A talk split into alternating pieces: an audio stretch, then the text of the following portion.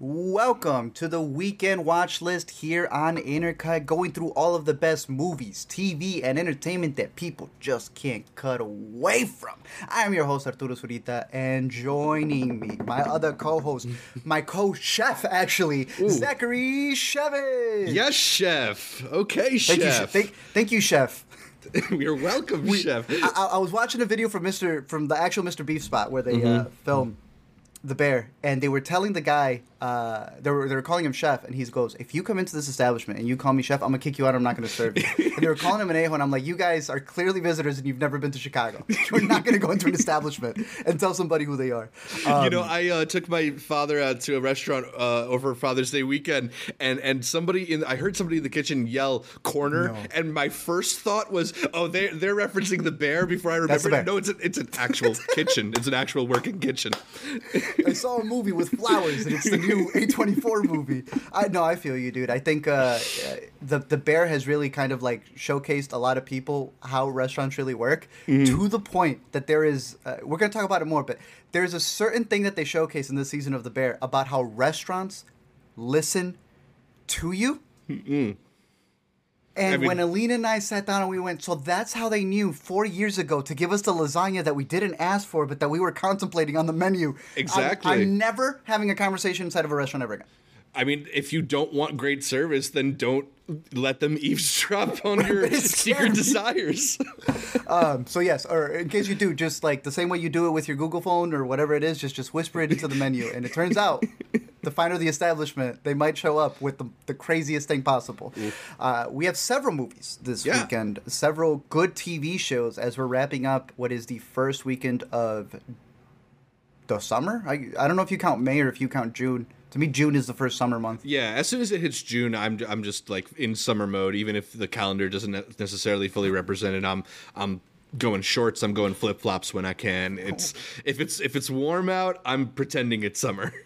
I like how we have the complete opposite. You got the Hawaiian over here, the lasso, and I got my Tom Hardy. Yeah, you look like you're ready for fall already. I don't know what's going on, dude. I moved back over here. You know, I got the vents right on me, but it's because we have such cool movies coming out this weekend. Yeah. But, we wanted to give a big shout out to all of the inner cuties, all those who are watching live on the live stream, all those who watch post in the episode. We appreciate it whenever you're watching, listening here on YouTube, here on all of the social media platforms, podcasters that we have, especially over on Apple Podcasts, where we've been trying to build up this goal. A lot of y'all have gone over there and left us 5-star reviews. One person did not like us. It's okay. We've talked it over. They will not be leaving more reviews. But for the rest of y'all, we've been really appreciating that because that's one of the big things that allows us to be able to see a lot of the movies early. We have some Indiana Jones coverage that we're going to be able to do early here because we had the chance to go see it. Disney appreciates the fact that we have a platform. Others need us to hit a certain threshold. So with that, we're looking to get more 5-star reviews over on Apple Podcasts. So even if you're an Android fan, build some sort of accounts over there if you're a big Inner Cutie listener. Leave us some 5-star reviews over there. 4.5, 4.3, nothing less than 4, hopefully. Because that really does help us. And the more that we get to the to different thresholds, we're looking to get to like 300. I believe Paramount said we will be in the next Mission Impossible movie. So if you want to see us in Dead Reckoning Part 2 or listen to us over in Dead Reckoning Part 2, go leave us a 5-star review over on Apple Podcasts, or else we won't be able to see Mission Impossible 7. You trying to be one of the people on the train that kind of like goes off the tracks in Mission Impossible, or do you need to do the full like motorcycle jump off a cliff into squirrel suit jump for your mission? I'll play the butler who gets like pushed at the beginning of the train scene. I don't care. I'll be wherever they need me to be. I'll play a wire. Moving into our movies of the week, I say we start with the early one that we have because we will be making a lot of after credits for a couple of these. But the big one that is on the horizon, honestly, really massive, is a new Indiana Jones movie. I am a person who remembers going for the last one where Shia LaBeouf was supposed to be the person who was going to take the mantle, the hat, the rope, and continue the legacy of Indiana Jones, to Chris Pratt's dismay. Boy, do they answer what happened to Shia LaBeouf in this movie. Zach, you had the chance to see it. I got the chance to see it early as well. Indiana Jones and the Dial of Destiny, directed by the one and only James Mangold. How do you think he did on this new outing for one of the longest running franchises? You know, I don't think James Mangold did particularly, like, terribly. It's not like a disgrace to the Indiana Jones legacy or whatever. I don't necessarily think he has the same eye for big action set pieces that Steven Spielberg did. There's not necessarily the high level of tension and exhilaration that some of the best sequences in the best Indiana Jones movies had. And there's also just something that's a little bit less tactile than most of the Indiana Jones movies. Like, they're leaning heavy into the digital, whether that's the caravan tuk-tuk drive chase scene that they had that looked like it was entirely green screened, or it's just all the de-aging and whatever they throw on top of Harrison Ford that makes it all just feel a little bit unreal. You know, like, the face is pretty convincingly like young Harrison Ford, but the voice is still 70-something, 80-year-old man. So I don't know. I kind of miss the days when we could just cast a younger actor to play the younger version of the character, but whatever. As for James Mangold's job here, like, I don't think he dropped the ball completely, but it's just same. It's just like lacking a little bit in the magic that makes these movies great when they are great. And I just found myself like not that swept up in it, a little bit bored by it. But I don't know. I wasn't completely disappointed with it. And surprisingly, although I don't think we should like spoil it here, I kind of dug the big leap they take in the ending. You know, these movies always takes like a little bit of step towards sci-fi in their third act. And I kind of dug what they did here in terms of how it like incorporates who the Indiana Jones character is. But I don't know. What did you think about Dial of Destiny? To start off with the first thing or the last thing that you said there about the leap that it takes, I heard some people going like, oh, no, they're going to jump the shark. Did y'all forget what the Crystal Skull was? Like, they already jumped it there. I was rewatching that scene. They already nuked the fridge. Yeah, right. The one with Blanchett, she's got this whole sequence. If you forgot what happened there, go check it out. That thing's beyond an E.T. level moment. I thought it was interesting what they were going for here. I do agree with you that when it comes to a lot of the set pieces, it's just a matter of relying on CGI. That's why it'll never compete with Spielberg, because at that point it doesn't feel like you're in the sets. It feels like everything's behind green screen, and it sucks because James Mangold is a really good director. I think when it comes to action, I like Ford v Ferrari. I think Logan has been one of the best, you know, mixes of a superhero movie as well as a western. What was a goodbye to the character? But there are certain moments here where if it's an exterior or a wide, I should say, of an action sequence when Harrison Ford gets on the horse in three different shots, the whole chase, you know, down a subway, whatever else, it looks pretty cool. But the moment you zoom in on Harrison Ford on the horse, boy, I could see the outline. When they're doing that chase that you were talking about overseas and they're going throughout all the town. It's pretty visceral. You have a lot of people dying in this that I did not expect. Yeah. I had said James Mangold directed it, but he was James Mangling bodies. Some of y'all took that. It's a high body count. Yeah. I was really impressed with that. Give me more of that. But then it does feel like a tease when the rest of it feels fake. You know, so you'll have moments that you're like, I can't believe they're going all out with this. And then just other ones where you close up in on the faces and it just doesn't feel real. And I think that's where I had a big push and pull. I understand people saying, oh, this feels like a throwback, because it does. But then it stops halfway through, in my opinion, with fully committing to it, because it doesn't have these massive set pieces like the originals did. And I think that's what really matters. If not, it feels kind of fake. I don't care for the de-aging at all, dude. I thought it was pretty bad. We have a new character in this as well with Phoebe Waller-Bridge, who, look, I'm a big fan of Phoebe. I understand some people who don't like her. We know that she has pretty much become a writer who, with her Amazon deal, I don't know if you remember what she was able to get out of that one. She got this capitalism line that I just find funny in the movie because I'm like, bro, you mastered it, though, with that Prime deal where you never did anything back for the millions of dollars that she did. I think she's a funny person. I think she adds a lot to this movie, but I can see so many people already complaining about certain elements and certain sequences where she takes charge, and I'm thinking, no, but it's an indie movie. I need my indie. It feels a lot like 007, another movie where she was the writer on it and added different things that, you know, a lot of people wanted to complain for No Time to Die. I didn't mind No Time to Die. I don't mind the things that they do in this movie because we're on our fifth Indiana Jones. Mm-hmm. There is a sequence where they do a flashback with her, and it was a younger character, and I'm like, that's what they used to do to DA. Right? Just cast a different actress. And it works better. Yeah. What did you feel about all the supporting characters, side casts, I guess? I mean, I like Phoebe Waller-Bridge generally. I don't think that she had the, like, clearest sort of role in this film, right? Because it's really... Right? We kind of want to be following Indy, but she sort of ends up being this, like... on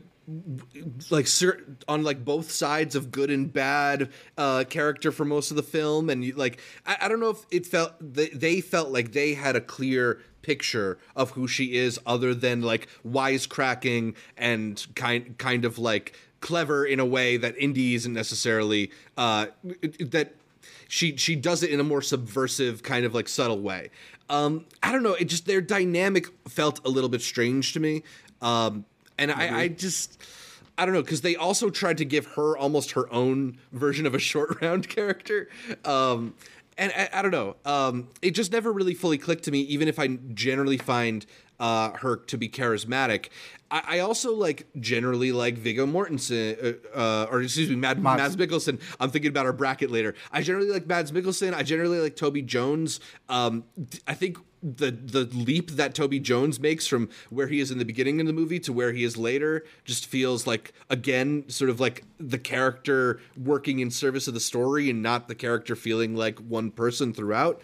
And then with Mads, you know, I think they gave him some interesting motivations, but it's just ultimately like a bland Nazi character in the end. And I just don't think that he was given room to have kind of the depth that we know he's capable of in better performances. So I don't know. It's all like fine. It's all serviceable, but it's just not inspiring or exciting in a way that these movies can be. So I don't think like it's necessarily going to be like a movie that people hate their experience of watching. I don't think there's a lot that's hateable about it. There's just not that a lot that's really exciting about it either. That's for the general audiences. Do you feel that fans of the franchise are going to come into it and kind of be, I don't know, upset, not feel that it lives up to what it needs to? And again, I'm not speaking like normally, right? Because the last one already did the worst thing it possibly could. So it's not like this is the one that's going to be the tipping point. I think this is a lot better than Kingdom Skull, right? That said, I don't think it's going to match what people loved from the original. Yeah. And there are several things that they're just not doing to replicate that, you know, from the green screen, from the way that they have an ensemble around Indiana Jones. And just the fact that he's not the same young guy that people want him to be. And I think that's a big thing with a lot of these stories, with 007 getting older, with Skywalker getting older. There's this, like, pushback of wanting to have them remain as this omnipotent hero. Mm-hmm. That I think is for an Expendables movie. Right, and I'm realizing for a lot of these big franchises, it's like you either die early or you're not going to see the hero be the perfect, you know, never missing a shot type hero that you want him to be. So I don't know, I think that's like a bigger critique on just milking these franchises, always having another one after the last one was the last one. So well, it all goes back to that Star Wars problem, right? Of where the original conception was to do the new trilogy about a new set of characters, and then maybe some of the legacy characters are there in kind of supporting roles. And the further along into that new trilogy it got, the more and more it became about the old characters, because there's just this reluctance to move on, to give audiences a chance to embrace new stars. And I think, you know, particularly in a franchise like this, it's hard to put the burden of an action adventure onto the back of someone as old as Harrison Ford. Unfortunately, you know, they have all this digital trickery to kind of convince you it works. But I don't know if I've ever seen a blockbuster action movie where the two stars, and I'm including Phoebe Waller-Bridge in this, are as slow runners as these two are. Like, if you pay attention to the way they try to cut around how slowly they both move, it is hysterical. It's pretty bad. Yeah. We did have a lot of receptions coming out of Cannes, as well as Elemental, two Disney movies, or, you know, with the Disney backing, that just did not read the room when it came to a snotty French film festival, and thus they got really bad reviews. I have seen Elemental. We covered it last week. I don't think it was as bad as Cannes made it out to be. It's also not as great as Pixar made it out to be. I think we have the same scenario here, where I don't think people were ready for, like a throwback blockbuster in the middle of all of the French movies that were being played there. It's the wrong audience, the con critics for these types of movies. So I think they need to do a better job at how they market the movies and where they open the movies. But for regular audiences, I don't think that they're going to have a bad time with this, because it's indie for the next 2 weeks, if I'm not mistaken, until Mission Impossible. So it's going to have a clear window in terms of box offices, that, if that's the way we want to break it down. Because other than that, Flash tanked, bro. Yeah. From the last 2 weeks, it has gone so low. They said Spider-Verse beat it out, and it's back at number one. So, you have the live-action movie with animated elements, trying to make him young, competing with the animated movie. Totally. I think it'll do well. Yeah, I mean, just to go further on what you were talking about with The Flash, it had a 73% drop from its opening week, which is the largest drop for a superhero movie outside of Morbius. So not exactly the most confidence building for the DCU going forward. When it comes to the Indiana Jones movies or whether or not this one will be a flop as well, I don't think it's necessarily going to do terribly at the box office compared to like other movies that come out. I don't think there's necessarily like huge hunger for it, but it's pretty successful in terms of being like decently entertaining. I don't think it'll have bad word of mouth. But the film reportedly cost nearly $300 million to make. Where do these budgets come from? Which, whoever approved that is out of their mind. Like, this is not... People have already had a chance to come back to the Indiana Jones franchise, and I think the taste that 4 left in people's mouths means that there's not going to be that hunger for 5. Have you rewatched 4? Because no, I'm even seeing in the chat, some people are like, I don't know if they saw UFO since then, but they're vibing with it. They're saying that they're rewriting it, and they're saying it was always that great. Yeah, look, there's a lot of people coming out as the Kingdom of Crystal Skull. Amanda who also is revealing herself to be one of them. I mean, I'm not going to go ahead and reassess that movie, but I don't know. At least it felt more practical than this one did. Even if it's weird, the action scenes at least felt real, like real action scenes. Yeah, felt like a real fridge. Exactly. Maybe not. I like the fridge scene. I like when it goes that goofy. The last thing to wrap up here is I do think that it's worth, if you're an Indiana Jones fan, to see in theaters as a matinee of sorts. But for everybody else, I think you'll be completely fine waiting for this one. Yeah. Because it's probably going to be a Disney Plus. Like, we're really almost down to the point of it doesn't matter if it's $300 million. At the end of the day, can you Disney Plus it? And are you willing to wait? And most people, I mean, they are. Even with Elemental, they said that they were willing to do that. I don't know if you'd recommend leaving out to the theater for this, or if you think people should wait at home. With as many movies as are coming out this summer, I don't think this is going to be like a movie you have to go see. I mean, I had a decent time with it, but it's not. I think you can save it for rent it or stream. And the final thing, do you think that he alone can do it as a box office star over 40, Zach? If there was a bracket that was being made, how far do you think... Ooh, it's a good question. I mean, look, for box office stars 80 and over, he might be the reigning king. Oh, when we compare him to people in their 60s and 50s. Wait, how old is he? He turned 80. He's got a shirtless scene in this movie. Look, that's an 80-year-old man. He looks great. He's great on Shrinking, where we love him. Oh, yeah. Maybe better in roles like Shrinking than leading action-adventure franchises still. All right. We will be covering a bracket coming up very soon that we will be recording about all of the best movie stars over 40? 50 and over. 50. Ooh, 50. Yeah, we did 40s with Elliot like last year, so we got to advance another decade. Mm-hmm. We're coming in with the AARP council and figuring out which one of these actors is getting their due. But that is Indiana Jones and the Dial of Destiny.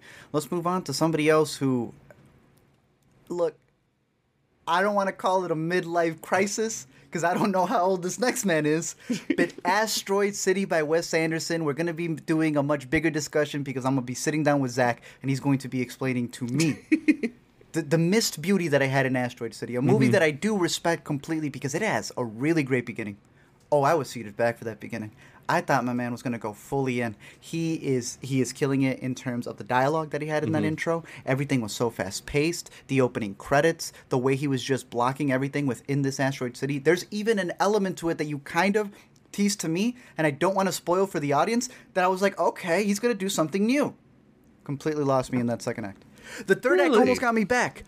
But there are elements to this movie where I'm like, we're just getting the Wes Anderson version of what we've already seen other big movies do, in my opinion. But Zach, you really vibed with it, so tell me more about Wes Anderson's Asteroid City. Yeah, Asteroid City. For me, it's a return to form for Anderson, who's one of my favorite filmmakers. I'd say you probably could put him among your favorite filmmakers as well. Probably, even if he's raw. Yeah, I mean, he's an undeniable talent in many ways. And this latest one has a lot of the usual things going for it, in that it all looks pristine. The production design details are immaculate. It's got an incredible cast, and a lot of them are doing like really stellar work here. But to me, I think the thing that makes this one special in terms of Wes Anderson films is that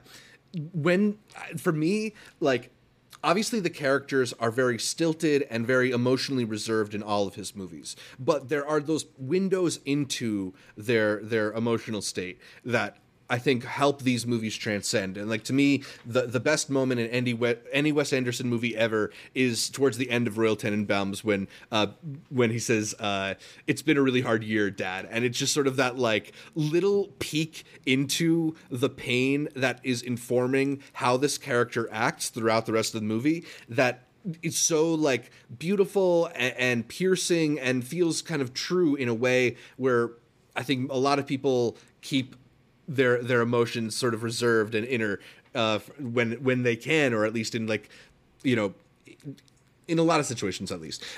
This is another film where it's about these people who have all their different complications, all their different heartaches or grief or whatever, and they are nonetheless kind of pushing forward and not like sitting back and reassessing. And I think this is a movie sort of about like what those types of people are like, what lingering pain does to people.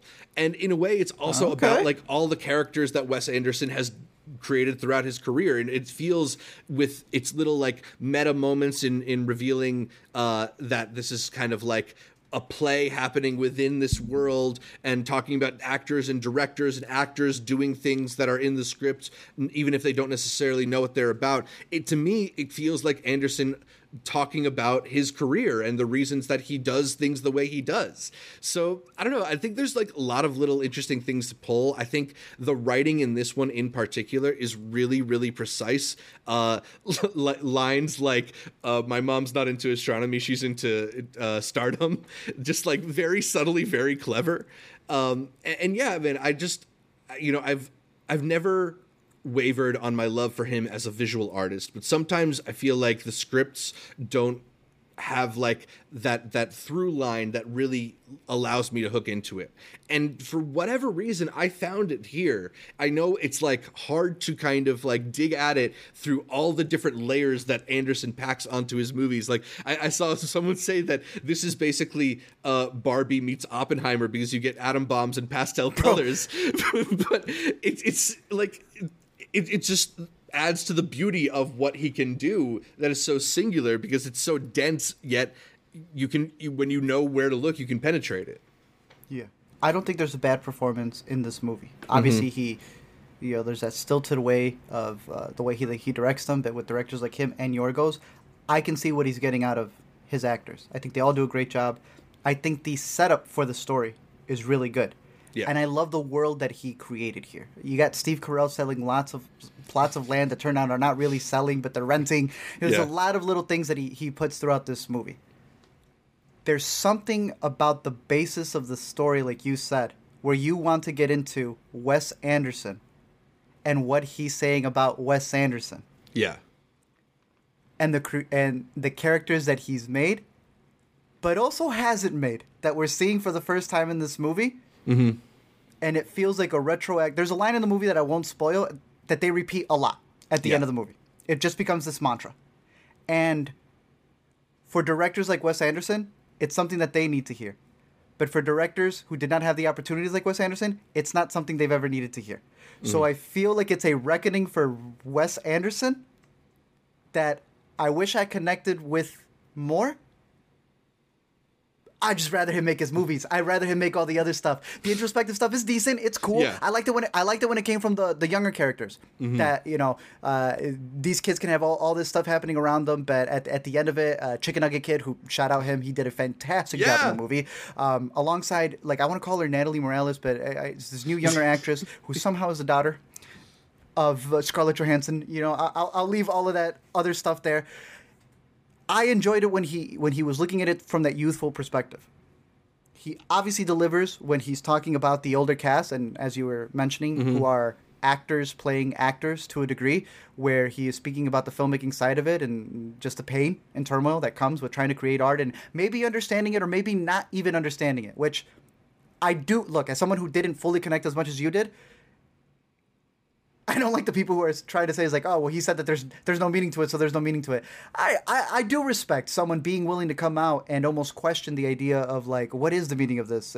Do I have the purpose within my movies that I'm supposed to be having? Do my actors understand it? Do I even fully understand it? I think that's wrong. I also don't fully need it from Wes Anderson because I think Wes Anderson's already been set. Look, who's the lead in this movie? I mean, Schwartzman, no? Mm-hmm. Nephew of? Exactly. Yeah, he's in the Coppola family. Exactly. You got Roman Coppola writing this movie as well. They went to high school together, college together. I think there's a completely different outlook from a man who has characters. And again, we'll have a whole after credits for this, where I guess he's now getting into the side of characters and elements that he's never had to worry about in the past. Mm-hmm. And I think that we've had a lot of directors in movies that have covered certain things. Even with the breaking the fourth wall, there is one actor in here who's kind of narrating, who does this bit. And I'm like, we've been seeing this joke in movies for years now. And Wes Anderson's like, but I haven't done one. So when he did it, I'm like, bro, if he would have done this in 2012, oh my goodness, it would have killed. Yeah. But at this point, I'm like, okay, this is his Deadpool moment. I am excited to talk about it more because I did like how you broke it down. Mm-hmm. And I know Amanda also really liked it, and hopefully we have her on for it. And you were even mentioning our buddy Taylor made a really in-depth video about it as well. Yeah, shout out Taylor J. Williams. Because, look, he's never going to make a bad movie. It's just about how much you connect with it. Because I'm a person who did not dislike his previous one, which... French Dispatch, yeah. Yeah, Zach came home, ripped the posters, and I was like, damn, bro, wasn't that bad.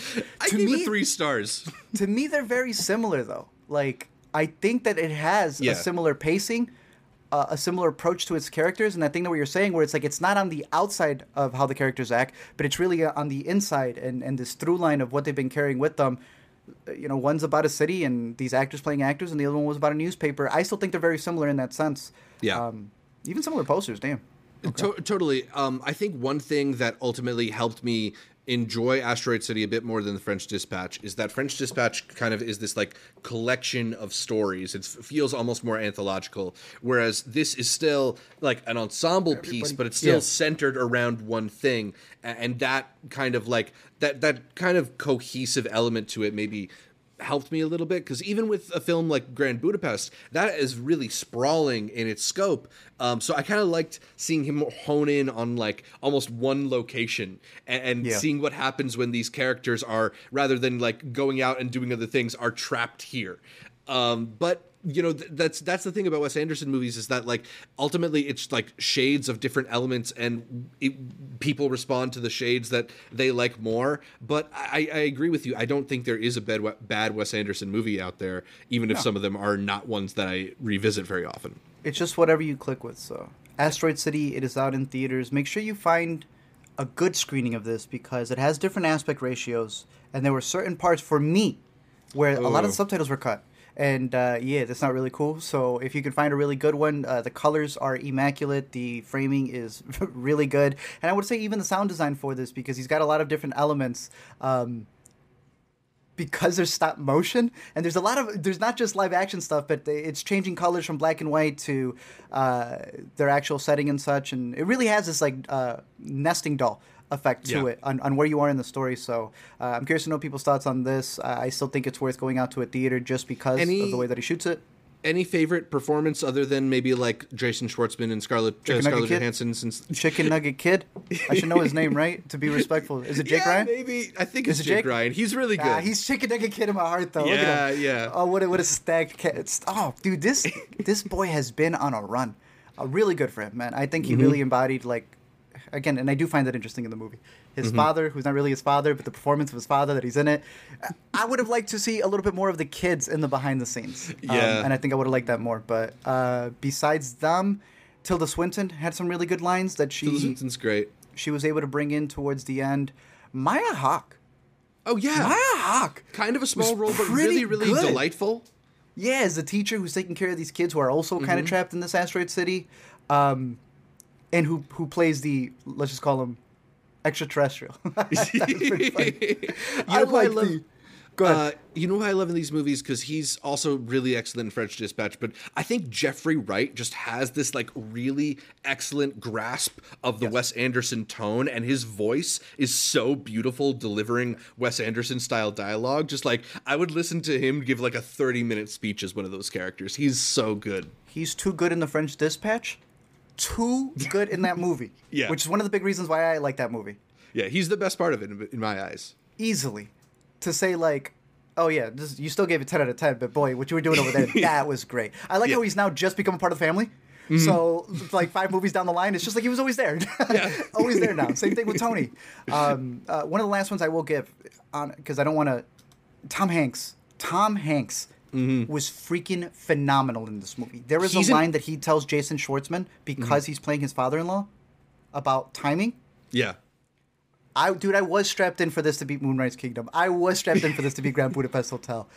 And at the beginning, I'm not going to lie, it almost got me there. I will maybe on a rewatch like the second act even more after we have more of our discussions, but dude, Tom Hanks was killing it at the beginning. Mm-hmm. He's one of those actors that like feels so perfect for how Wes Anderson makes his movies. It's a wonder that they've never worked together in the past, but like as soon as he shows up, they have. Right? As soon as he shows up, it's like perfect. They were always meant to do something like this together. Did he just swap out with Bill? No, you know who actually did swap out with Bill is Steve Carell. Bill Murray came down with COVID before the production began, and they had Steve Carell join the cast. Steve was good. Yeah, Steve really was good. Decent in it. Yeah, Steve made me want to actually visit Asteroid City and those vending machines. But that is Asteroid City out in theaters now. I mean, you give it a glowing review. You would definitely say this is a opening weekend movie for people to watch. Absolutely. Look for it wherever you can. And we'll be having an after credits, so catch it so that we can go full spoilers very, very soon. For sure. The next movie that we have is, just like these two combined. No Hard Feelings is the newest movie starring Jennifer Lawrence and a 19-year-old kid that is pretty much... A lot of people were reminding me about Failure to Launch. I completely forgot what the premise of that movie was. It's just this again, but with Sarah Jessica Parker and Matthew McConaughey. And no one cared when that movie came out in the 2000s. Mm-hmm. This movie comes out in the 2000s. It's a hit. No, there's no other way to put it, Zach. This movie comes out at that time, and no one would care about the premise. It released in the wrong time. And look, there are certain complaints that I think are kind of goofy when it comes to it, because I've heard people like, obviously it is a woman who is hired by these very rich parents to, honestly, sleep with their kid, right? Yeah. And she needs a car. He needs to, come out of his shell before college. There you go. And, right? And at the end of it all, it was interesting to see people have that problem with the age gap. But nobody had that problem with the age gap when she was winning an Academy Award for Silver Linings Playbook, where it is way bigger than that, right? She's just on her DiCaprio run. Yeah, how much things have changed in 10 years, I guess. But I don't know, man. It's bogus to me. When we were growing up, they would have just said the kid is 17 years old and done away with it. They went ahead to call him 19 too. Yeah, like he somehow like just graduated high school, off to college, and doesn't have his driver's license, but he's 19 in this movie. Like that definitely sounds like a revision to me. And it's also like these are fictional characters. I feel like we all need to just suspend our disbelief a little bit more. Like I know that we're only used to doing it for like superheroes and fantasy worlds, but we can do it in comedies too, guys. Come on. Get this. They are losers. I don't know why we started coming in thinking that they're saints and popes, and I don't know. They are losers. Like, you are not supposed to mimic what they're doing. Yeah, exactly. Like, she's literally selling herself to get access to a car, and I think, like, it's also it's not like, a role model. Yeah, yeah. They're like, it'd be one thing if it's like, oh, it's like a Lamborghini, it's a Buick, you know. Like, she's supposed. And I, that's one thing that I almost wish the movie leaned into more. I kind of wish she was a little bit more of a dirtbag. I wish the movie was maybe a little bit meaner. I think I would have. I think it was.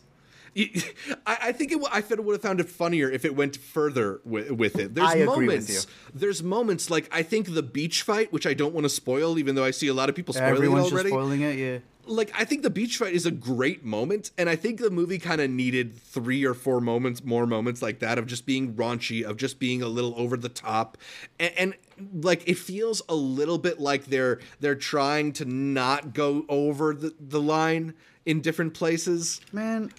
Look, you had mentioned right now how they kind of rewrote it, right? Because you're right, now that I'm thinking about it. I mean, I'm seeing some people say that they don't have their licenses. Come on. If you ain't living in New York, get your license. But other than that, the timing in this movie is a type of timing that I've been wanting from a comedy for a long time. We were talking about The Blackening. I love the subject matter. I like the writing in The Blackening. Man, they needed it to be tighter. The editing just lingers. There are certain lines here where they just leave it. They'll do a punch-in. They're on to the next scene. You could laugh over the exterior shot of the house as we're set up the next moment. Not just linger on the conversation that's being had. Dude, it is edited so tightly. And I know they could have gotten further with that. One of the other things I was adding to about how, you know, people aren't really reviewing the movie as much as they're like, can I be the moral police this week for what it needs to be? Nothing is funnier than going from, like, what she's doing is so inappropriate. He's socially awkward. You can't do that with a kid with autism. Can I say autism? Does he have autism? Is this me now being a moron who's now adding something just to make it something that it's not? People can be socially awkward and not be on the spectrum. Right. The moment you have people defending it in that way, you realize, like, they don't really care about it at all. Yeah. There's a lot of people who just, like, project onto movies like this. Yeah, they're just trying to have whatever their whatever it is to fight for the week. Now, I'm not going to be over here overly defending the movie either, but I think that if this would have been made earlier, no one would have had a problem with it. I think Jennifer Lawrence is really funny in the role. I think it sucks that a lot of people, you know, are kind of adding elements to her. There was this whole article and rollout about how she had to fire all of her managers because they were kind of trapping her into roles that she didn't want to do. Yeah. And, you know, she did Castaway, right? If not Castaway. Causeway. And that may have not been the biggest hit, but, it was an indie darling. You have Oscar nominated. Still Oscar nominated. Yeah. She's finally taking these roles that she claimed she wasn't able to do in the past because her managers were kind of holding her tightly. I've made several videos of Jennifer Lawrence in the past. I love Jennifer Lawrence. Mm-hmm. Everyone who hated me for those videos, well, look at that. It turns out I was kind of right about the way that her stuff was being managed for the most part. You talked about a certain fight sequence in this and certain other moments that happen in this movie, and it sucks that people aren't letting her be an actress who's being funny. Yeah. Oh, she stooped down to this role. An actor.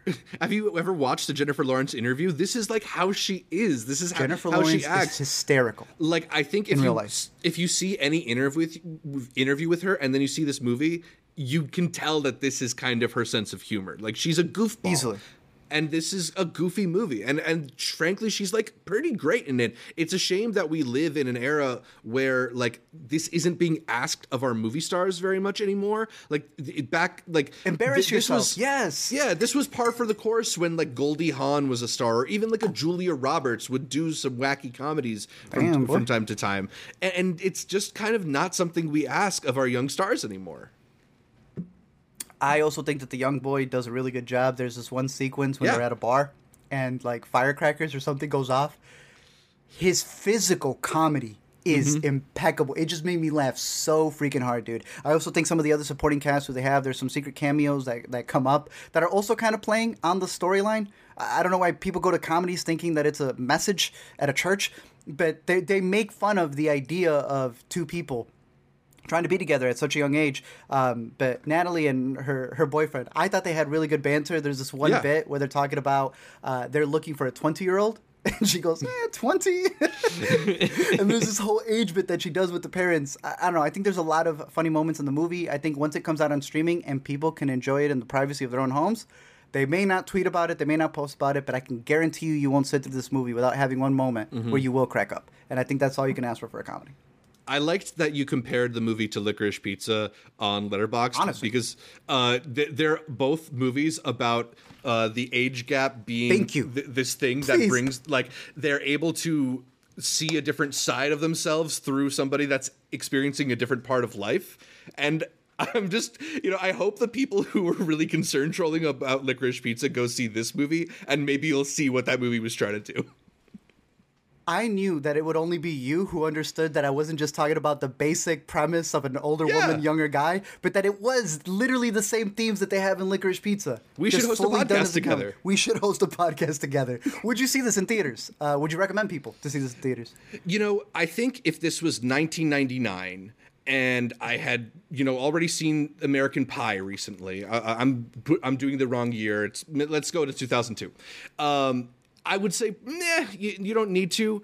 But like in the year 2023, when we don't get a lot of comedies like this, it was like a huge breath of fresh air to just go to a theater and smile at a movie for an hour and a half and not have to worry about the multiversal implications of the 5 sequels that are coming after this one. Like, this is just like a good old-fashioned time at the movies. It may not be the funniest film out there, but she's really radiant in it. She's one of our great movie stars, and we haven't seen her in this mode.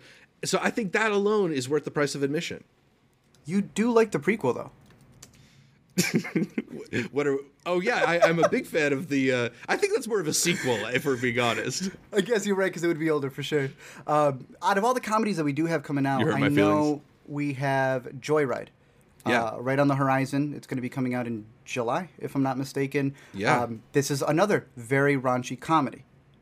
I don't see this being any more raunchier, well, maybe a little bit, than some of the stuff that we've been getting recently. On top of Joyride, we also have Strays. And it's almost like, as long as you could do the same abhorrent things, oh, but it's a cute little dog, then it's okay. So I'm going to be very interested to see how these get received, because some of these have already had screenings and people are loving it. So it's like, you could be belligerent, just, you know, not if you were in the Hunger Games, not if you were in a big franchise. We haven't had a chance to see Strays yet, but we have seen Joyride, and we've also seen the Rachel Sennett, Emma Seligman, Iowa Debris film Bottoms, which is coming out in late August, I believe. Good comedies.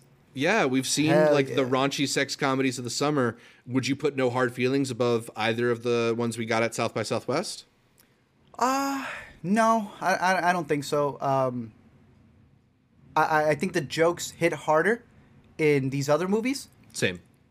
But I think that No Hard Feelings, I'll give it, because of how tight the ensemble is, because it's really just the two of them, right? Whereas here you do have several other characters. I think it's the most tightly edited. I think there is less space for missed jokes and No Hard Feelings, but these other movies hit harder. To me, Bottoms, I know for you, this was the standout. For me, I think this has the best quality of jokes. For me, Joyride had the most amount of jokes, but which also means the most misses. And then we haven't seen Strays yet, but I'm trying to think of what else came out. You wouldn't consider the New Girl. What's his name? Which one? New Girl? The guy from New Girl. Jake Johnson? Oh, you're talking about Self-Reliance? Self-Reliance. Yeah, I mean, that one I don't think has a distributor yet, so I don't know if I want to put it into like the summer movie discussion. I'm in a different timeline. Okay, my bad. But yeah, out of all those movies that we have on the horizon, I think they're all solid. I think they all hit the different sides of comedy level. I think it's going to be a pretty good summer. I see someone in the chat's even mentioning Down Low. That's another one that just that one, to me, takes it to the next level. And out of all of them, that would be my favorite. So totally. I do have a twisted sense of humor, but as long as the humor is centered in something real, that's all that matters to me. And I think No Hard Feelings, as much controversy as it's had, I think the people complaining about it do agree with the message of the movie. Yeah, and it is kind of like a sweet rom-com at its center, even if it's kind of like looks and acts a bit like a raucous sex comedy. So, it's a good time, and I maybe put it like below Bottoms, but about the same level as Joyride. Interesting. Okay. Another one that I mentioned to Zach, it's over on Netflix, in case you didn't want to go out to the theater, The Perfect Find, which actually was a Tribeca release. I did not realize that until I was looking through the dates, and I'm like, oh, yeah. Wow, this is actually, you know, shout out to... what is this website called? Letterboxd, for kind of now having this new release date on there. And yeah, it premiered at Tribeca. It is now on Netflix. Same premise. A woman comes back after going through a very nasty divorce and falls in love with a much younger man who may or may not be the son of the woman she's working for. So in case you wanted a more corporate version of it, with the ages just up a little bit, the age gap in here is way crazier than the other one. And it has an insane ending that I was not expecting to happen in a movie. But yeah, you do have the Netflix version of this at home in case you wanted to complain about something else or, I don't know, watch another version of it. Perfect Find over on Netflix. But now, we move in to what is easily my pick of the week. I know you love Asteroid City. But FX's The Bear Season 2 has to be the best thing that is out right now, dude. I absolutely love it. Zach knows that I don't binge things that much. Mm-hmm. I savor it. So when I'm talking to Zach and he's talking about savoring it, I'm like, whoa, we switched roles here. But The Bear was one I had to consume all at once. I took all 10 courses. Ate it while it's hot. Back to back. Oh, my goodness. Someone had asked, is it better than Season 1? I don't care. It's so good. They complement each other so well.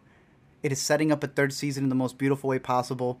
This is such an in-depth story where you realize things in Season 2 that answers things in Season 1 that you didn't even think there was a question to be asked there, because it just informs these characters so well. The performances, the comedy, the tension, and of course the food. It goes all out in Season 2. If you are not watching The Bear, watch The Bear. Mm-hmm. It is showcasing Chicago in the most beautiful way. It's showcasing other places that they go to, because I know you're still missing a couple. I don't want to get into any spoilers of where they visit, but there is like just culinary classes that are happening in different locations. Every character gets the ability to be able to showcase themselves in a way where it's not, you know, when like different characters all have the same type of punchlines because they're written by the same writer, and it's like, but those aren't characters. You know, I don't want to say the phrase, but okay, yes. This does a great job that when it has an episode for a character, it doesn't stray so far off. Mm-hmm. But the needle drops are formed to that character. The cinematography is formed for those characters, and it makes them feel so real and alive. And there is an episode in this that I got spoiled half of the cameos and was still surprised by half of the cameos. Do not spoil it. They're already talking about it in the comments right here. Episode 6 is incredible. I love a series where they don't care to go 30 minutes, 35, 40, an hour, back to 30. It is the best show out right now. Do yourself a favor. It is streaming on Hulu. Zach, what have you thought so far about the appetizer that you've consumed? I mean, I'm 7 of the 10 in, so I think I've I've consumed a decent portion of the meal. You just need dessert, least. Exactly. Leaving myself a little bit for after the meal. But like it's just been incredible. I can't disagree with anything you said. It's one of the best, maybe the best show on TV right now. And I think more than most shows, it has this ability to drop in a new character or drop you into a new situation, and that situation just feels so lived in and real. And like you know, you don't need more than like 1 or 2 lines of dialogue from some of these people to have like a full picture of who they are. Not going to spoil some of the bigger cameos that come later in the season, but pretty early we get a rare Molly Gordon appearance, and she just like so completely is on the vibe of the show immediately. It's just like a legendary kind of meet cute-ish sort of scene that doesn't stray from the tone of the show while adding this new kind of romantic element to it that wasn't there before. You know, we started this conversation by talking like, is this show better in its second season than the first? And I think that almost ignores that the show is evolving in its second season. Yes, that first season. That first season is like tension. It's high intensity. It's just like a battle in the kitchen for like supremacy and for dictating the philosophy, right? It's this tug of war between different people who have a different vision of what this restaurant can be. And season two is almost more of like an inspirational sports drama of watching the team come together and learning their skills and seeing as like the ideas evolve. There's this really, there's all the Mike Krzyzewski stuff that they layer in there too. But I think for me, like one of the highlights so far was there's this bit where you're following Ayo Adebayo's character as she tries to come up with a menu item, and the way that they're able to visualize the artistic creative process and how like the pains that she goes through in order to achieve something that she thinks is worthwhile. Like the show, it doesn't fit into like a neat three-act pattern. It allows for messiness and for some failures to happen along the way, but it's so good at getting you to be behind these characters and rooting for them and just wishing that the best outcome will happen, even if you know that like ultimately they're human and they may not like get there in a neat path. I'm just so in love with the writing on the show, the way it's put together. One thing that is notably different, I would say, in the second season is whereas season one really feels like you're immersed in the restaurant, this one is taking more time to kind of give you the side character story or give you a little bit of backstory that makes Carmi's whole like anxiety and tortured brain make sense. And I kind of, while I really enjoy spending time at the restaurant, I also really enjoy getting to dive deeper into these relationships and into these people. So it's hard for me to compare season one and season two, other than in quality, where they're both just stellar. And I don't know if I can pick a favorite. They complement each other well. They do. Like you were saying, it's you realize all that tension in the kitchen stemmed from the tension that they had at the family dinner table. You had mentioned the episode with Aya, which I was just jotting down every single possible restaurant she was visiting before they closed down as well. Do a Bear season 2 tour? Oh my goodness, dude! And I walk by a couple of those places as well, and I'm like, I'm gonna have to go and test it out. I wish I had the kitchen tours like she was able to have, but Cousin has an episode where you really get to be informed on his character, and he knocks it out of the park. You were talking about the creative side of it. I love seeing people learn on camera. I've said this before.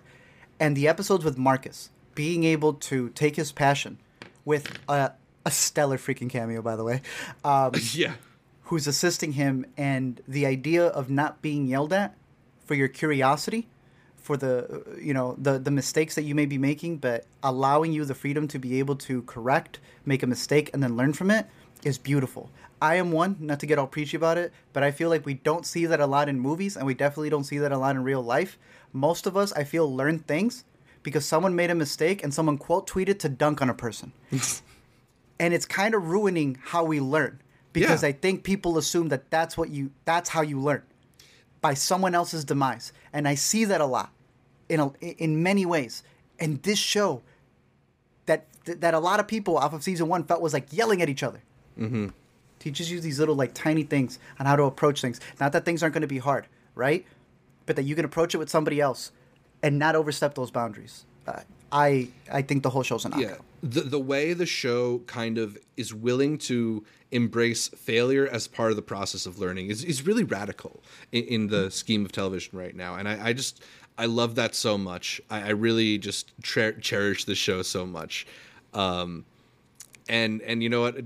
I love Taylor Swift too, but Daddy just needs a break. That was really good. Did you see Rami directed an episode? Yeah, good for Rami. When that came up in the title card, I was so happy. Alina and I yelled it at the same time. We're like, what? And then he's going to be in the Yorgos movie. Shout out him. Shout out everybody involved. It's really good. Go to Mr. Beef. They're serving it fresh. It's hot. It's really good. Everybody involved here. I don't want to scroll too much in order to spoil it, but FX is The Bear. Easily so good. It is coming up as another pick of the week for me, specifically for that one episode, because there's a guest star that I am banking all the way. I may not have agreed on other awards, but I agree on this upcoming awards cycle for this actor, I will say. Just absolutely fantastic. So, I mean, we're going to be talking more about The Bear. If you have any other thoughts, your favorites, your favorite characters, your favorite episodes, your favorite restaurants that you think that they should visit, hit us up down below. I'm curious to visit all that. Give us some from Chicago. Give us some from New York, because I've been listening to a bunch of interviews with Carmi. What's his name? Jeremy. And yep. Jeremy Allen White. Bro, he's got some spots over in Brooklyn. It's making my list get bigger and bigger and bigger. Let's do it. All the time. I'll make some reservations in September. Easily, dude. Some of the other episodes of TV that are out, we kind of made some mentions of them in the past, so we'll just go quickly with them. Secret Invasion, Zach's new favorite show from the Disney Plus series. Look, there is the AI talk. I think people need to understand that, one, Spider-Verse is doing it too. I read through the Elemental notes. What do they call it in Elemental? It's not AI, Alina. It's machine learning. They slick. Nothing lies to you more than when they don't even want to say AI because they've tested the waters. Okay, people don't like that one. Let's call it advanced learning machine. A lot of these movies are using AI more than you think. Secret Invasion was dumb enough to just tell you up front. I don't think that's the worst part of the show. I need you to see it because I need you to see what they're doing politically, which is so goofy, and these Marvel shows do not have any semblance. What's the phrase?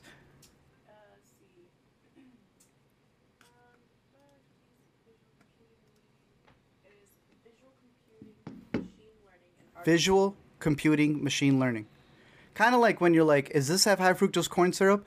And they're like hiding it behind a different name or whatever. That's the new thing for AI for these people. Yes. Secret Invasion has also kind of forced a bunch of marketing. I don't know if you caught that this morning. There is a slew of Skrulls appearing in the news, but it's only news run by ABC. So they had a cameraman as they were cutting to a commercial break that was a Skrull for no reason. They were reporting something outside a courthouse, and a Skrull passed by. Boy, they think they're Smile. I'm not vibing with it. I wanted to. It's really corny. Zach, you have to watch it just because we need to have a discussion about this.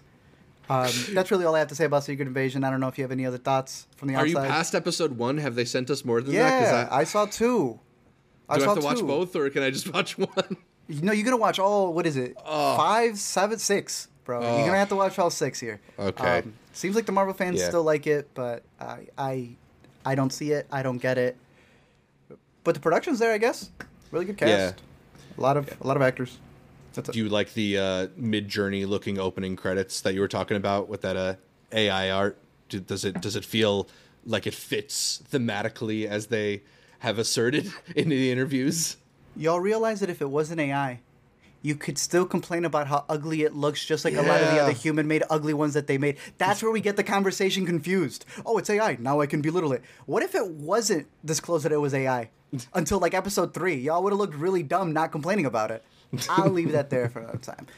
Once it all wraps, I'm sure we'll do a discussion of it. But Zach, you don't have to worry about it until July 26th. So come August. We do need to watch it only because it's going to lead up to everything else. Yeah. Other than that is I'm a Virgo, which we've mentioned at South By. It was our picks of the week for last week. It is so goofy, dude.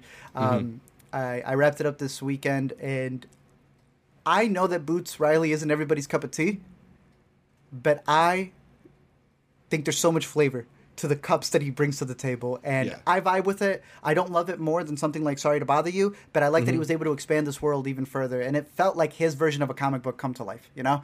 The same way that like Unbreakable was able to have that like Mr. Glass type of mentality in where he was kind of aware of the comic persona that he was. I'm a Virgo takes that 10 levels further. There is a character in this, because I don't think you've gone this far, where he doesn't, in the building that he owns, he doesn't take the elevator. The tower moves for him. See, that's the thing. There. Like with Boots, I can see why some people might not respond to his style, because it is like a very big and loud style. He's very like forward with his ideas. It's not like baked into stuff. It is the text of the thing. But I just love it, man. I love how bold it is. I love how aggressive it is. I love how creative in every scene it is. And, I'd take 1,000 Boots Riley projects over, like, most things. So, yeah, I'm looking forward to finishing up the season. I'm enjoying what I've seen so far. For sure. The last one that we have here is Hijacked, a new one from Apple TV Plus that I believe starts streaming this week weekly. Yeah, I think it's Wednesday it drops, something like that. The Idris Elba-led action thriller. Tell me more about it. I haven't started this yet, but I've been seeing the commercials like crazy every time I go on the TV. Yeah, so it's kind of feels like it's in the mode of a A24 or something like that. If you remember the Jack Bauer-led series, or Kiefer Sutherland, I guess I should say, led series from the early aughts. He became the character. Exactly. This is about a plane that's hijacked on a 7-hour flight from Dubai to London, and the sort of negotiations going on in sort of like a ticking clock kind of fashion. And the entire show takes place during this flight. So it's not like, it's really taking its time rather than getting to the conclusion. And that's interesting. Okay. Yeah. Among the like twists that are there, Idris Elba is a hostage negotiator who then starts sort of working alongside the hijackers in order to try and make sure that he makes it out of the scenario alive. So there's lots of like layers to deception and double crossing and dynamics in play between the different agencies responsible and people who end up getting roped in to the intrigue, I guess you could say, without spoiling too much of it. I found it to be pretty compelling in like the serialized TV drama way that shows like that are. It's not necessarily like the most beat for beat tense action thriller, but in like a network TV kind of way, it's satisfying. And Idris Elba is really dynamic at the center of it. I think just like it finds lots of fun ways to kind of layer in new complications, and it kept me. I was pretty intrigued by the first couple of episodes. It's not necessarily going to be competing for my best TV of the year list, but like I will recommend it to some people. All right. I'm curious to start it. I also have all the episodes as well. And just this week, bro, I've been rocking that Tetris shirt that we got from South by. Yeah. It's so, I love the colors to this. But they have that smack dab Apple TV, so I'm walking around like a billboard.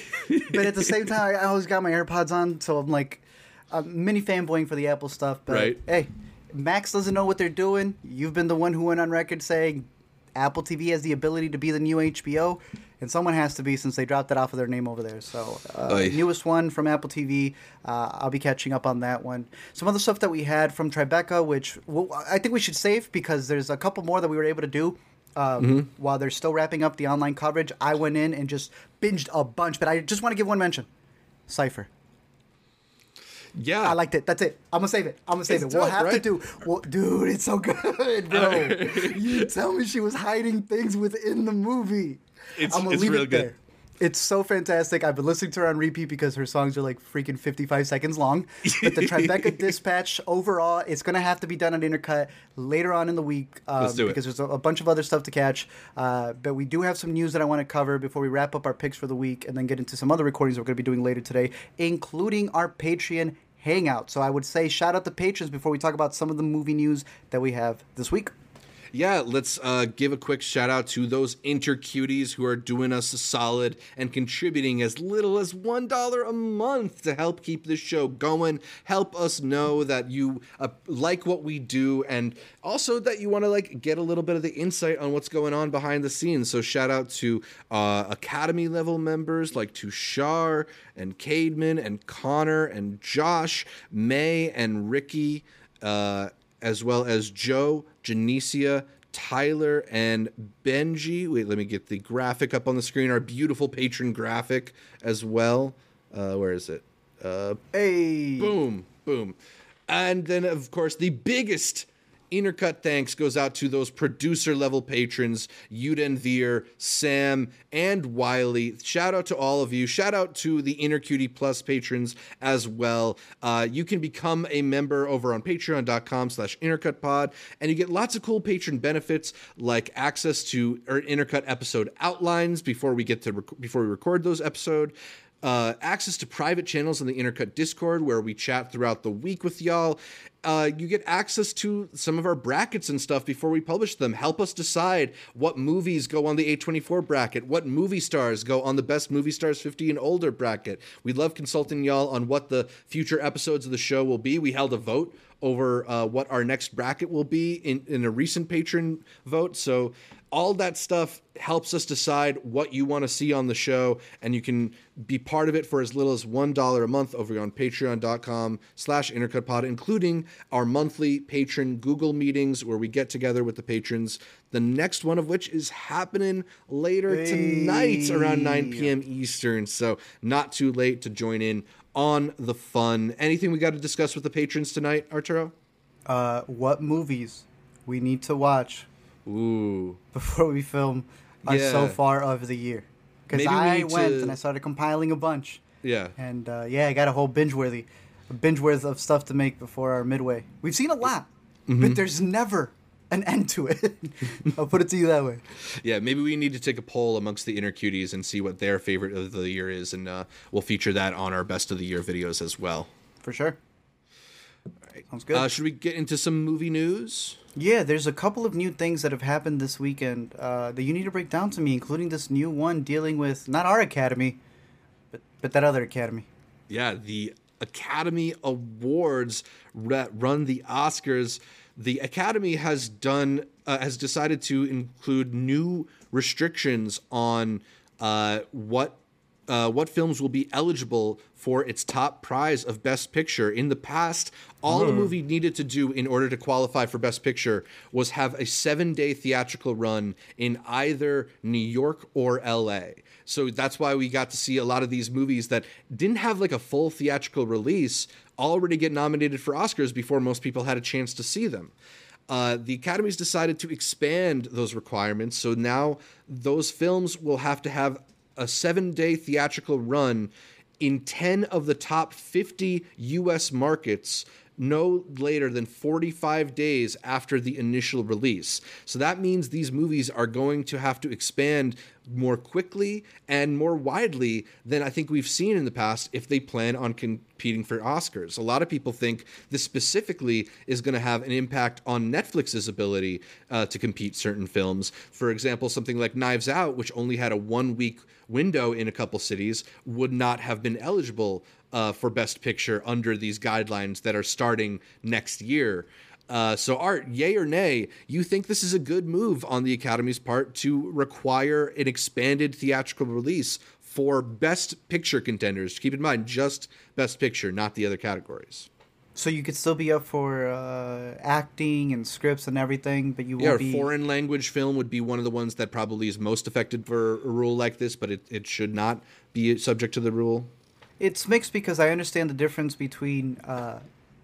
what it takes for an independent movie to be able to get this, that's probably who it affects the most. The streamers, no offense, right? Because I was like, put the money on Netflix. That's not Netflix. That's on them not creating a good relationship with the theaters. So I don't really care about how it affects streamers. I care more about how it affects independent films who may not be able to have a proper rollout, because it's not just a matter of money.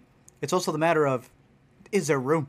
You know, like how many theaters can actually play you when there's a bunch of blockbusters in the way, when there's a bunch of other bigger movies that are now blockbusters and contenders, you know, like Dune, Barbie, like all of these are now Oppenheimer are now considered big movies that are in contention for Best Picture as well. It's not just the English patients anymore. All of the tinier independent movies are coming up against $100 million budgets now for Best Picture, which, you know, that's how it was in the 50s and the 60s before it went to a lot of more smaller dramas. So I think it will affect how people distribute and eventually ripple down to what they're putting out, you know? If they're looking to get these awards, at the end of it all, doesn't the Academy just stream them all in the Academy library? So does it really matter? Exactly. I don't know. If it helps theaters, I guess that's a positive for it, but for the Academy, I don't really see it. Yeah, I mean, I like that it's going to force particularly streamers to maybe take theatrical a little more seriously. You know, Netflix, places like that. As they should. They have the means to get their films in theaters. It's just a matter of actually negotiating with an AMC or a Regal or what have you. Okay. And when it comes to those indies, like there will be some films that maybe don't have the financial backing to, you know, get in as many theaters as is needed for the requirement. But I feel like a lot of those films aren't really films that get nominated for Best Picture anyway. Best Picture tends to be these films from bigger studios and even like the A24s and Neons of the world. It's not so much the, like, the Oscilloscopes or even like the IFC films. And but it's not helping. It certainly won't help, but A24 got in there because those people were bank people. As much as everybody loves A24, they were bank people who worked for other studios, and now they're here. Right. And I just think, like, if, you know, I think if we want to expand the field to include more independent films, there's other moves that are going to have to be made that are not about the theatrical requirement. It's going to be maybe like forcing some kind of viewing requirement on Academy voters or things like that.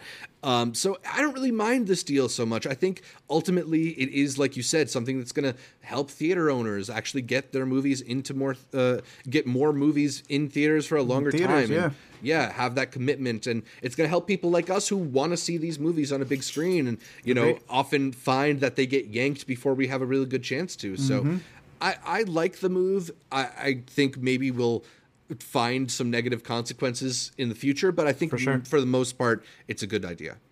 We both agree, though. Stunts category, it's overdue. Well, did you see the Chad Stahelski thing? I did. Yeah, he said they're in talks. He says it's close. Yeah, hopefully. I'll believe it when I see it. This HBO thing. Zach, if you've been an inner cutie, you have heard us say that it was only going to be a matter of time. Break down how Warner Brothers has embarrassed themselves this weekend. Yeah, so let's like rewind maybe 10-ish years to when Netflix was still the young upstart, and all these big networks didn't know any better, but to license their hit shows to Netflix. Netflix grows into the biggest of all the studios, and the other streamers realize, hey, maybe we should keep these shows for ourselves and launch our own streaming networks. And we're now in the situation where we're at, where there's 1 million streamers and they're all fighting over their content, and none of them seems to be being that profitable. So Warner Bros. Is deciding to swerve back in the opposite direction. They are now in talks to license at least Insecure, if not more HBO content, back to Netflix in a move that will hopefully, I guess, make them some money. Yes, it will. But it's also going to give Netflix access to content that they didn't have for a little while. The kind of content good for you, bro. Yeah. I mean, look, I got Netflix holdings. I don't mind that. But yay or nay, do you think this is a David Zaslav blunder? Oh, blunder. This is actually the smartest thing that he's possibly done, but it's only a blunder because it's egg on his face because he claimed to want to be taking it the other way. This is a double freaking yay for me. Netflix continues to thrive the way that they did. We don't need to see all the reality content. Yeah. Focus on just the best movies. I don't need to see so many terrible movie originals. I like you hosting things. There is an aspect of Netflix every time that I look at what's coming out where I go, finally, Puss in Boots will be on streaming this week. Missing will be on streaming. And everybody, when a movie comes out, doesn't ask, is it in theaters? Is it on VOD? They don't even ask for a specific streaming service. They say, when is it on Netflix? Yeah. And that is how the world works.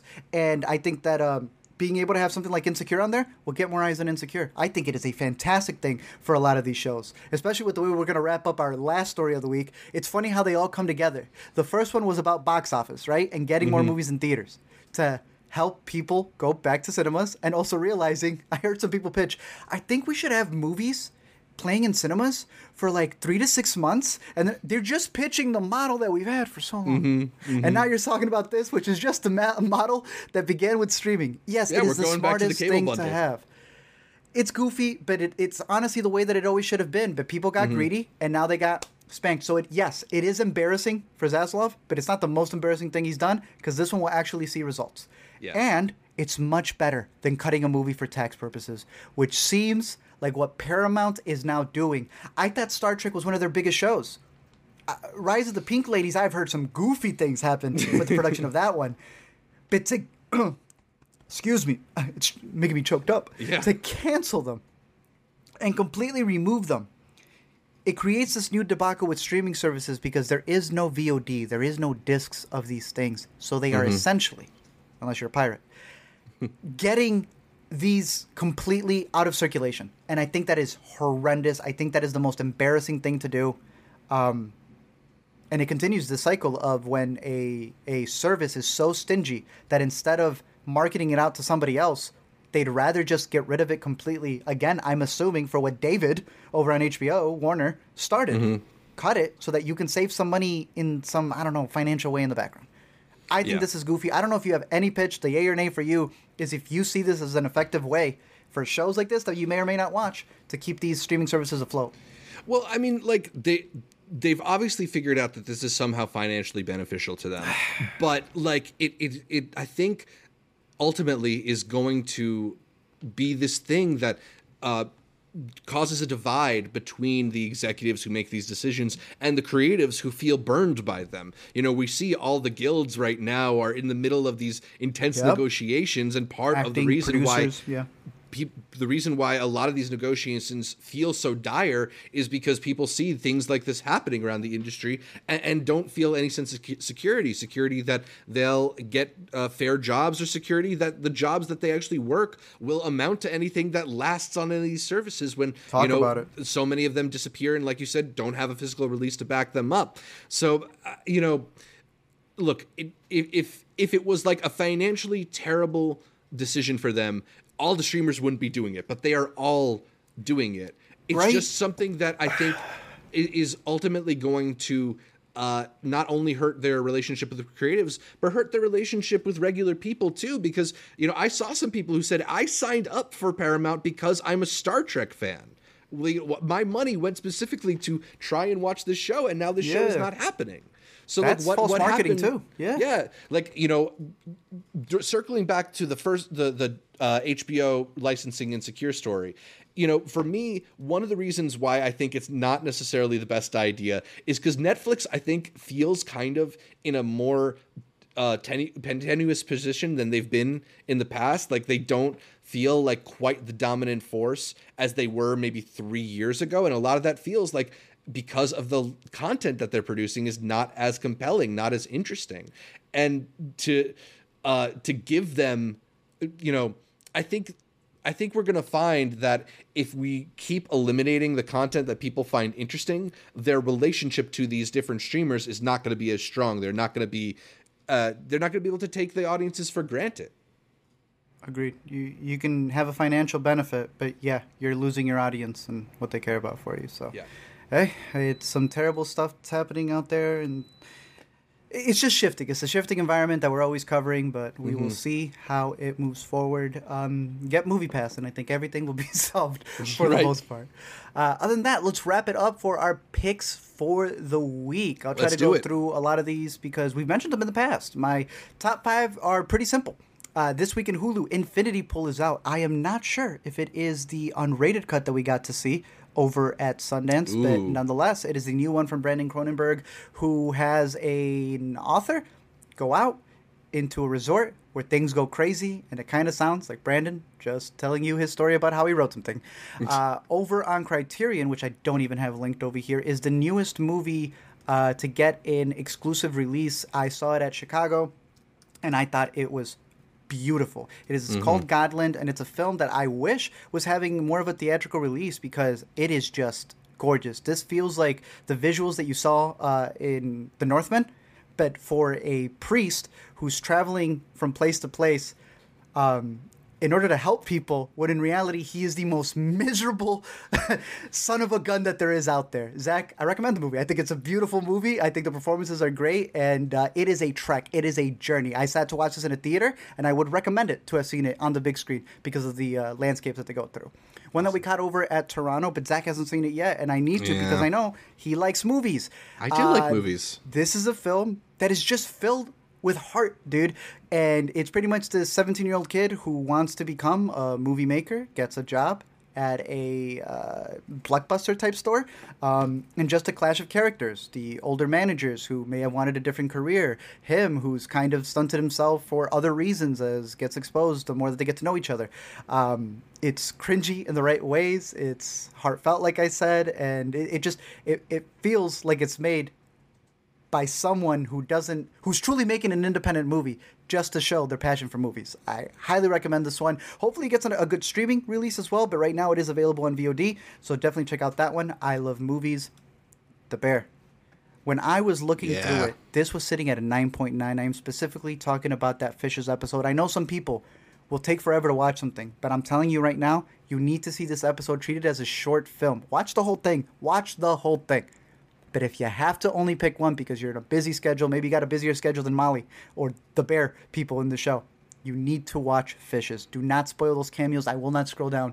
It is incredible. This one even ends with a title card that doesn't even say The Bear, if you pay close attention. It changes the title of the show. I'll leave it at that. Episode 6 in Season 2 of The Bear. And then we're going through some recaps of what we think people should have on their radars for midway through the year. Return to Seoul is my pick. Yeah. Beautiful. Amazing movie. That's one that I haven't had a chance to share with Caitlin or my family, but I really want them to catch up with it. It's such a beautiful movie. Definitely check that one out. Zach, what do you got? Yeah, so in the spirit of it being almost halfway through 2023, I wanted to shout out a few different movies that I think have flown under the radar, and maybe you should keep them on in mind if you're assembling a best of the year so far list or just trying to catch up on the best that is out there for a couple different streaming services as well. This one not available on streaming yet. But did I put the wrong link? Sorry about that. Yeah, you just were thinking about Hijack as well. I'm just so obsessed with Idris Elba. So my first pick is one that's available on VOD. We gave it a quick little shout out last week, but I'll include it as one of my picks this week. It's Beautiful. Rice Boy Sleeps, another film that I saw back at TIFF last year. Story of this Asian American family and the coming sort of like. Coming to grips with, being caught between cultures almost. And I think it just has some of the most true, tender scenes about that sort of like adolescent angst at not having a place that you fit in. I also just really love a lot of the early scenes in the film where his mother is sort of trying to guide him into different things. I think it's a film full of excellent performances, particularly Choi Sung-yoon as the mother is so heartbreaking in this movie. It just really worked on me. There's a lot of films that I think we get that are these kind of like intimate, personal perspectives on growing up as somebody who feels different. But this is one of the ones that really excelled for me. And it's shot gorgeously as well. So immaculate. Yeah, let's give a shout out to Rice Boy Sleeps on VOD. Over on Hulu, we've talked about it a bunch this year, but not for a couple months, I think. So one more shout out to Rye Lane, one of the funniest films of the year, one of the most delightful films of the year, a film full of color and fun little bits and performances and little jokes that slide underneath your radar. And I don't know, I really love this movie. It's a great debut from the filmmaker, and it's also like a great showcase for its young stars as well. So it's just one of the easiest watches I've had all year, and I'm hoping more people catch up with it. So check out Rye Lane if you're looking for something great on Hulu.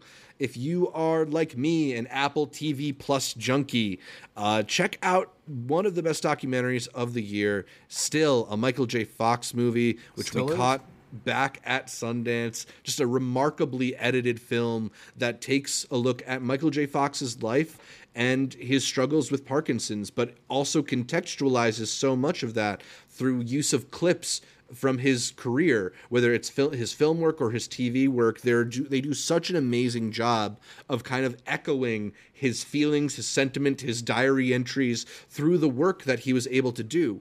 I think it's just such a beautifully put together film and such a raw look at this huge talent, this huge star who has lived a pretty remarkable and singular life. I was very, very moved by this one. I saw it in line in the mountains of Utah, and it still brought a tear to my eye. But actually getting a chance to sit down with it in my living room months later, it worked so much better. I really love this one. Best editing of the year, doc or not, just overall. Yeah, for sure. Another film we caught at Sundance that is just now getting its release on Max, The Stroll. This is a documentary that takes a look at New York's meatpacking industry from the perspective of trans sex workers who live and work there. I think it's a really beautifully told, intimate perspective on this community and just the different things they have to deal with. and one that also has like a bit of toehold in its location by being so centered around New York as well. I know this is one you caught in Sundance as well, because we kept comparing it to Kokomo City, which I think we both preferred a little bit. That one's still not out yet, although I think it's coming soon. Mm-hmm. But this is another one that I think is really solid documentary that I'm hoping people get a chance to catch up with on Max. Agreed. And then my last pick for this week, just kidding, keep it with the Sundance theme. It's on Peacock. Check out 1001, a really beautiful story about this mother raising a child in New York City in the 90s. I'm sticking with these New York City stories, I guess. You just you like it. Yeah. And one that just really is like, it really like grabs you in your emotions. You know, it just feels so moving and so hopeful, but also gutting in different spots. It's centered around this really effective performance from Tiana Taylor, who is so naturalistic. Like it almost feels like it's not acting. She's so natural in this role. I thought she's remarkable in it. I think the film is really effective and also just like very subtly beautiful. We've talked in the past about how the costuming and the hair design, it all really puts you in the time and place in a way that's feels transportational. But also it's that excellent score from Gary Gunn that I loved as well. So yeah, 1001. I think it's one of the gems that slipped through the cracks from 2023 so far. For sure. Going back to the mall, Infinity Pool out on Hulu if you want something really demented. I still prefer Possessor, but Infinity Pool is just as good from Brandon Cronenberg. Godland over on the Criterion Channel. I wish this was in theaters, but nonetheless, give it a watch. Some beautiful cinematography. I like movies. It's exactly as the title says. Out on VOD. And the episode fishes. I hope there's not oh, thank goodness. I was worried they were going to showcase somebody who made a cameo in this one. But just really all 2 seasons of The Bear, as I recommend it again. And then my shout-out for the midway of the year, Return to Seoul. Zach has? Rice Boy Sleeps, which is available on VOD, an extremely effective coming-of-age story about feeling like an outsider. I thought it was really authentic and beautifully told. Rye Lane, one of the most delightful films of 2023 so far, is available on Hulu. Great performances and just a great vibe overall. Still, a Michael J. Fox story on Apple TV Plus, immaculately edited and just like a beautiful way to represent Michael J. Fox's life and career. The Stroll on Max, an extremely effective and intimate documentary that transports you to the lives of other people. And then 1001 on Peacock, just one of the most beautifully told dramas of the year with a great performance from Tiana Taylor at its center. Easily. That's all for this jam-packed week of Intercut here on the Weekend Watch List, giving you all of our must-watches, all of the good stuff as we lead into what's going to be a really jam-packed summer. Like we said, to the patrons, a big shout-out to y'all. We are going to be doing a patron hangout right after this. For those of you who even listen, y'all are still supporting us when you head over to Apple and leave us that 5-star review. We really appreciate that. You can follow more from me over at LME Movies, pretty much on all social medias. But Zach, where can they find more from you? You can find me at Zshevich, Zshevich on Twitter or Letterboxd, wherever. And you can also find more of me and my videos, Multiplex Show, over on YouTube and TikTok as well. And we should give a little bit of a note to our frequent listeners, the people who are here in the live stream with us every week. We are going to be doing fewer live streams just in July. Art's got some travel. I've got some travel. But we're not going to be gone. We're back with our best movies of the year so far. We're back with all sorts of brackets. We're going to be back in town for Barbie and Oppenheimer week. We're not missing out on that one. You got your tickets for 70, right? Oh, yeah, I got my tickets for 70. I just bought my tickets for 70. I will be traveling. 70 IMAX. Easily. I am going a nuke's distance away just to go see this movie. So do yourself a favor. Make sure you get them because they are booking them. They are booking them fast. There's only 30 theaters in the U.S. 30 theaters that are playing it. And honestly, I think that counts Canada as well. So hopefully you have one near you. Just go to IMAX, Oppenheimer 70mm. They should have it there. Yeah, but stick with us on Intercut. We got lots of videos coming out in the month, and we're recording a lot this week to keep you busy. This is our 20th video recorded today. Just working through them. A reminder that you can listen to every episode of the Intercut podcast on iTunes, Anchor, Spotify, whatever your favorite podcatcher is. You can watch every week here live on YouTube.com. A shout out to all of the Intercuties who listen live and those who listen later. Big shout out to all the Intercuties over on the Patreon. We really appreciate that. Like we said, those 5-star reviews, we keep mentioning them because that helps us to be able to see more movies, to get you more content, more reviews, more must-watches on your radar. Don't forget to leave us a comment, drop a like, follow the socials over at Intercut Pod. And until next time, I'll send you a beef? I'm trying to think what the next best menu item is on the Bay. Wet. Hot. Juicy. Hot.